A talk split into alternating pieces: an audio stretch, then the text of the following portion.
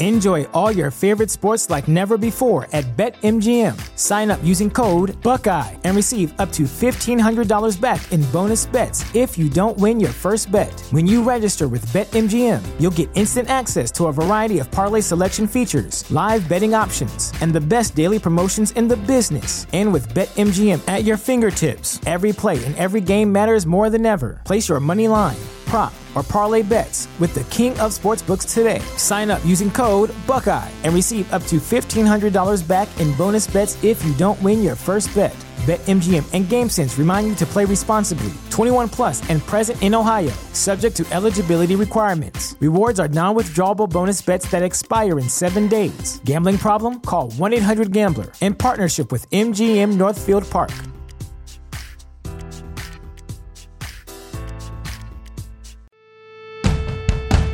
The following podcast is going to contain spoilers, along with me, just a regular guy, talking about all the things I love, such as comics, movies, television, music, and books. So, yeah, proceed at your own risk.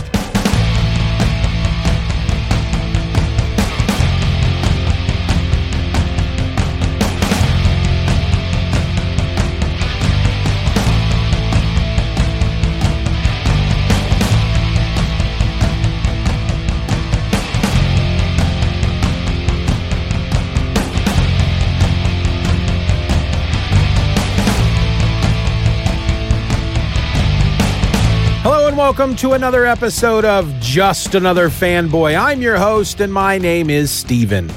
The second episode of The Mandalorian landed on Friday. Turns out I was all confused about what was going on with The Mandalorian. I felt like I hadn't seen anything in regard to how often episodes would be landing. I don't like that word for some reason. Landing. I feel like episodes then are dropped out of the sky and then they land shalunk into my PS4. But anyway, hadn't seen anything. And so I had just assumed because I'm somewhat of an idiot that there was this air of mystery around The Mandalorian. That Disney wasn't releasing any information as far as how many episodes would be in the season, when they would hit, all that stuff, what the, the release schedule, none of that. Turns out all I had to do was just go to Google and say, hey, how often will we see new episodes of The Mandalorian? And found all kinds of articles on there.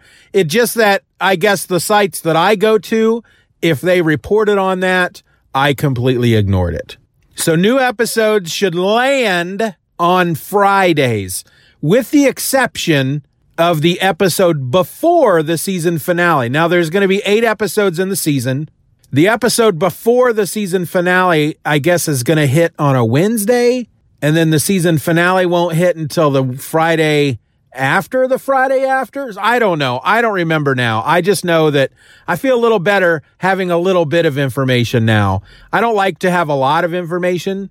You know what they say, ignorance is bliss. I like to kind of go through life with a uh, slight air of stupidity, you know, just an innocent, dumb look on my face. I find that works out rather well. But every once in a while, I have to dig in and really research the important things in life, like how many episodes of The Mandalorian we're going to get. So I watched Friday's episode. I was at once dismayed when I found out that the episode was only like 27 minutes long. I said, hold it a second. The first episode was 39 minutes. This episode's just 27. What is going on? That's kind of weird. Why are they shorter than an hour? Why aren't they at least the standard 42 minutes? Now, I understand that when you're doing a show on a streaming service where there are no commercials involved, you don't really have to cater to any kind of time frame. If you want to make your episode 27 minutes and the next one 37 minutes and the next one an hour and a half, you can do that. Now, that may make your viewers scratch their head and wonder what it is they've really signed up for, but that's your prerogative as a creator in a streaming service. But still, I felt like 27 minutes is not long enough.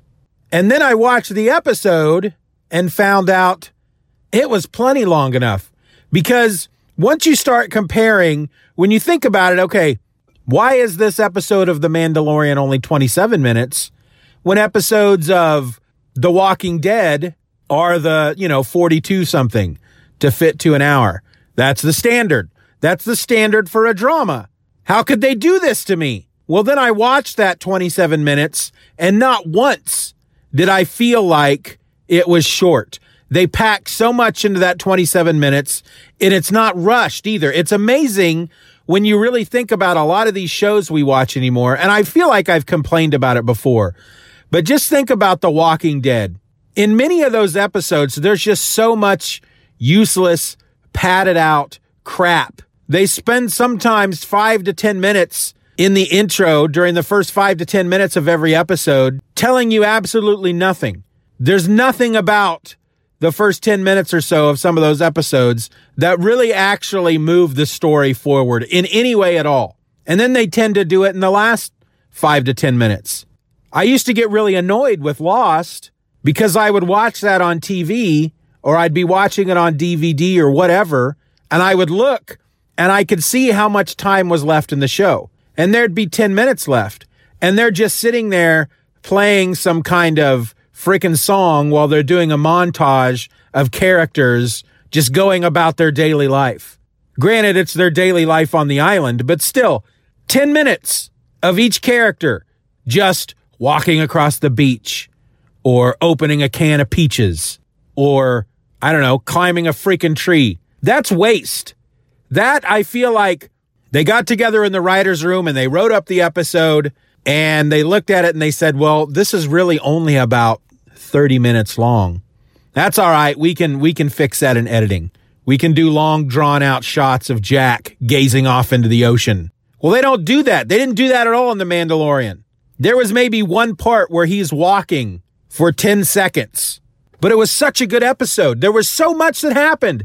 At one point, I actually paused the episode because I was worried that, well, this is only 27 minutes long. It's got to be almost over by now. And it was only halfway through.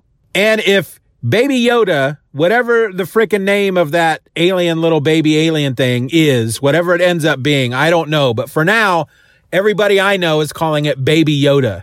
It has got to be the most adorable CGI creation or any creation ever put upon the screen. There's a there's a part in the in the episode where the Mandalorian he is wounded and he's trying to patch himself up and he's working on his armor and little baby Yoda is watching him from his little floating egg and then it just climbs out of its egg and it walks over and it wants to touch his wound. It's like he wants to help. And the Mandalorian's like, ugh. And he has to stop and he picks up little baby Yoda and he sticks him back in his egg and he sits back down. Then he goes back to work on his armor. And then suddenly Yoda is there again. Little baby Yoda trying to touch his, his little, his wound. We don't know what he's trying to do, but he wants to help. And again, the Mandalorian's like, ugh. And he's got to get up and pick up little baby Yoda and put him back in his little egg. And it's this just the most adorable thing I have ever seen on a TV show. My middle daughter, who does not like Star Wars at all, who will literally leave the room. She could be on her iPad watching YouTube with her headphones on. If I put Star Wars on, she will get up and leave the room. I asked her, I said, I want to show you this because baby Yoda is so adorable and it is Star Wars, but you have, you just, you just need to see this little, and I played that scene for her and she was looking at it with this giant smile on her face. You could tell that she, she knew it was adorable, but she kept saying, this is not adorable. This is not adorable. She was fighting it with every fiber of her being, but she knew it was adorable. She knew. Beyond The Mandalorian, I've been watching the Marvel movies in order. Granted, I skipped a couple because there have been some Marvel movies I've seen a number of times, and yet others I've only seen once. Thor Dark World, for example. Basically, I'm not watching. I skipped the Guardians of the Galaxy. Okay. Are you happy? I skipped it. I've seen Guardians of the Galaxy about nine times. Thor Dark World, I'd only seen once. And there had been a lot of talk recently. I, I hear a lot of people when they start talking about the Marvel movies, they talk about how Thor Dark World was the worst of all of them. I don't know if I necessarily agree with that just yet, especially having watched it again. I still quite enjoyed it, but I watched it and then um, Captain America, Winter Soldier, and I just finished watching Avengers Age of Ultron. The fun thing about watching these in a binge type of fashion is, for example, there's a character that shows up in Captain America Winter Soldier. There's a scene where Hydra has officially taken over. Captain America has has come to stop them and they're getting ready to launch these helicarriers that they're going to use to eliminate all of their rivals, all of their their targets. They have this algorithm that Arnim Zola has created that can target people who, while may, they may not be a threat now, they could be a threat in the future. And so they're sending these helicarriers up around the world and they're just going to start killing millions of people. So Cap breaks into the facility. They have a plan to take out the helicarriers. But first, he gets on the public address system and announces to everybody at S.H.I.E.L.D. that Hydra has infiltrated their organization. He is there to stop them. And they all have a choice to make. They can stand by and let it happen, or they can fight. Well, one of the Hydra guys comes in, the guy who ends up eventually being Crossbones, he comes in and he tells one of these uh, shield techs, you know, he's just a, he's just an IT guy. He's a tech. He sits at a console. He he runs stuff. He's not a field agent. And he tells him start the launch sequence. And the guy basically he's sitting there and you can see he's fighting with himself. He wants to do the right thing and he tells he ends up telling the guy no, I'm not going to do it. Well, this guy shows up in Avengers Age of Ultron just as a, a, a just a small part like that. And I wouldn't have noticed had I not just watched Winter Soldier. Also, I had no idea that Claw, Black Panther, Claw, Black Panther, the guy, the bad guy from Black Panther, I had no idea he was in frickin' Age of Ultron. Again, that's a movie I'd only seen once. They don't call him Claw in the movie, but it's freaking him, and he loses his freaking arm, and that's why he has that fake freaking sound arm thing in Black Panther that is kind of one of the small problems of these movies being released so far apart with some of this stuff.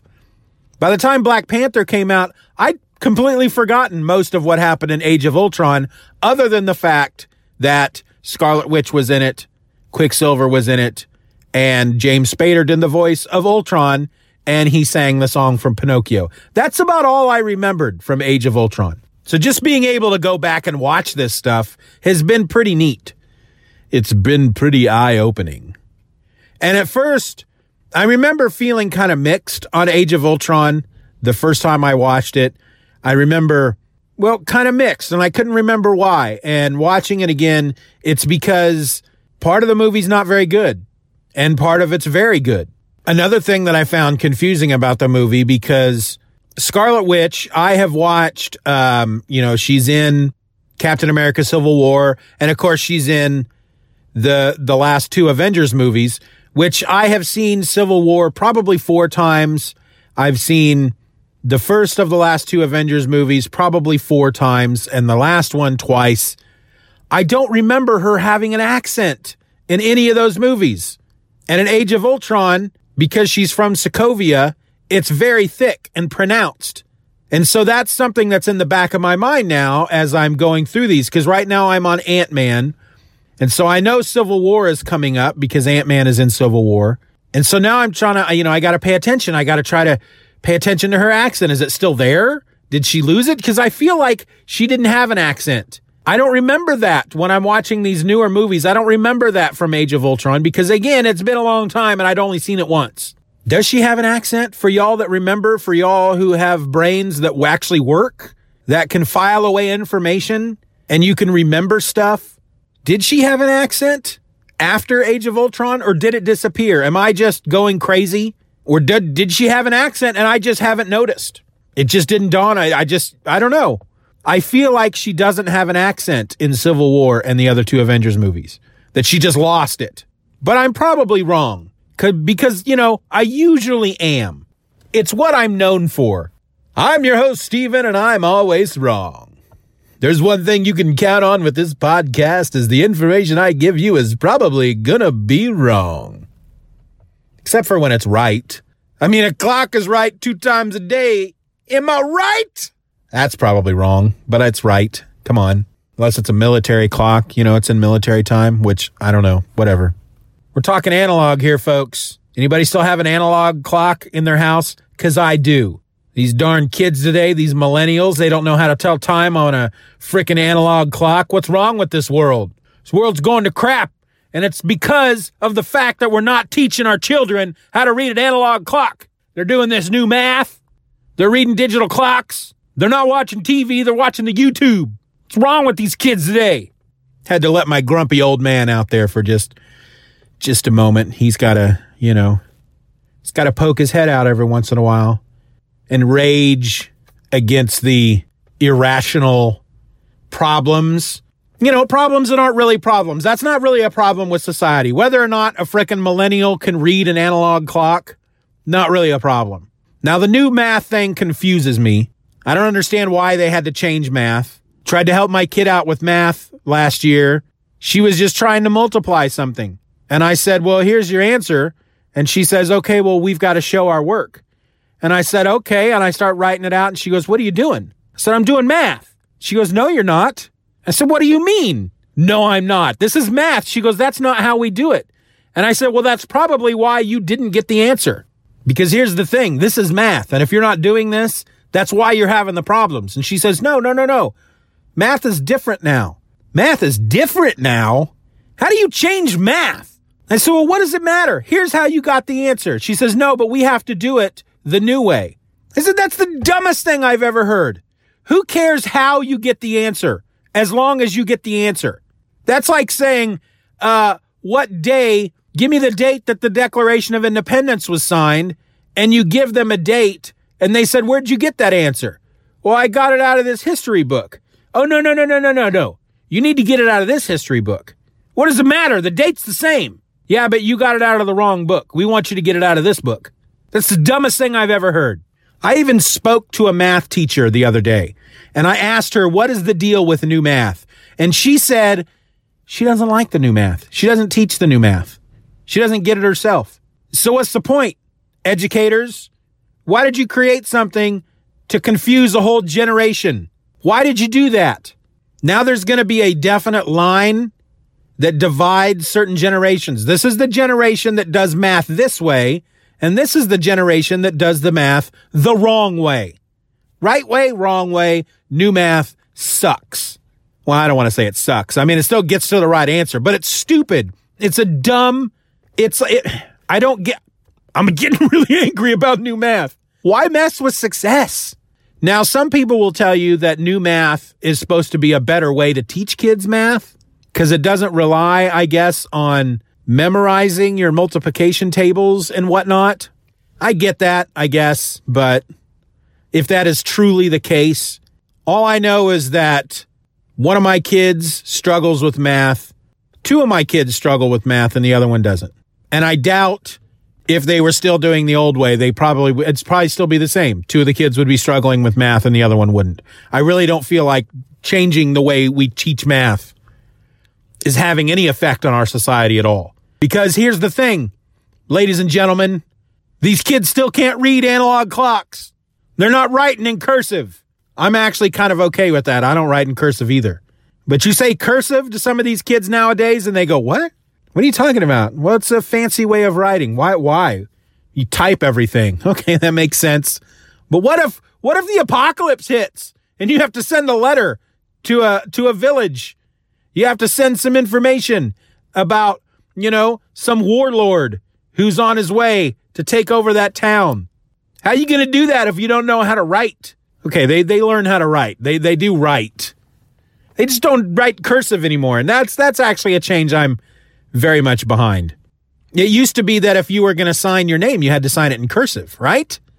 Well, that's not the case anymore. You just, you just write your name because they're not really teaching the cursive. So they did one thing right. They eliminated the cursive, at least in some places. I think there are still some places that are teaching cursive. Cursive is one of those words that once you say it often enough, which I have done so far on this podcast, loses all meaning. It's a very weird word. Cursive. Cursive. Curds and whey. Sieve. So the lesson that I want to leave you all with before I sign off is that new math is stupid and cursive is stupid Educators made the right choice on one path and the wrong choice on the other path. And you know what the problem was? Nobody asked me. nobody nobody came to me and said, "Hey, Stephen, um, we got this new idea for math." Okay, tell me about it. Well, um, it's just a new way of doing math. Okay, uh, do you like get new answers or something? Is still if is uh, you know one plus one does it still equal two? Five plus five does it equal ten? Yeah, but there's just a different way of doing it. Well, that's stupid. Why mess with success? Well, because this way kids can learn. We've actually we've done studies, and when we do new math in classrooms, kids have higher math scores. Oh, higher math scores. I don't care. It's stupid. Well, this is why we don't come to you with things, Stephen. And that's probably why they didn't come to me. Anyway, that's my episode. I'm going to wrap it up. Hoping, hopefully, hopefully, I can't speak. Hopefully, you're having a good week this week. I'll talk to you again later. My name is Stephen. I'm just another fanboy. We just got to be nice to each other. Can we do that? Let's just do it. All right? Let's come together. Come on, people, now. Smile on your brother. Smile on your sister. Smile on your father and your mother. Just be nice to each other. I'm out. Just Another Fanboy is a presentation of the Stephen or Else podcast. Questions and comments can be directed to feedback at stephenorelse.com. You can support the show for as little as a dollar a month at patreon.com slash Stephen R. Orr and get instant access to the My Other Podcast podcast. A weekly show about whatever crawls its way into my tiny little mind just moments before I tap record. You can find me on the World Wide Web at StephenOrElse.com or find me on Twitter and Instagram by searching for at Stephen or Else. I also encourage you to subscribe to the show, leave us a five star review, and share this episode with a friend. Just Another Fanboy is a proud member of the Comics Podcast Network. You can find that over at comicspodcasts.com. All links will be in the show notes.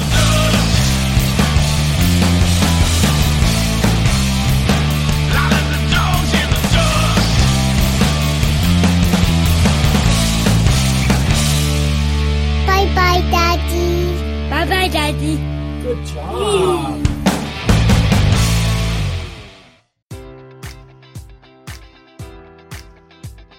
Enjoy all your favorite sports like never before at BetMGM. Sign up using code Buckeye and receive up to $1,500 back in bonus bets if you don't win your first bet. When you register with BetMGM, you'll get instant access to a variety of parlay selection features, live betting options, and the best daily promotions in the business. And with BetMGM at your fingertips, every play and every game matters more than ever. Place your money line prop, or parlay bets with the king of sportsbooks today. Sign up using code Buckeye and receive up to $1,500 back in bonus bets if you don't win your first bet. BetMGM and GameSense remind you to play responsibly. 21 plus and present in Ohio, subject to eligibility requirements. Rewards are non withdrawable bonus bets that expire in seven days. Gambling problem? Call 1 800 Gambler in partnership with MGM Northfield Park.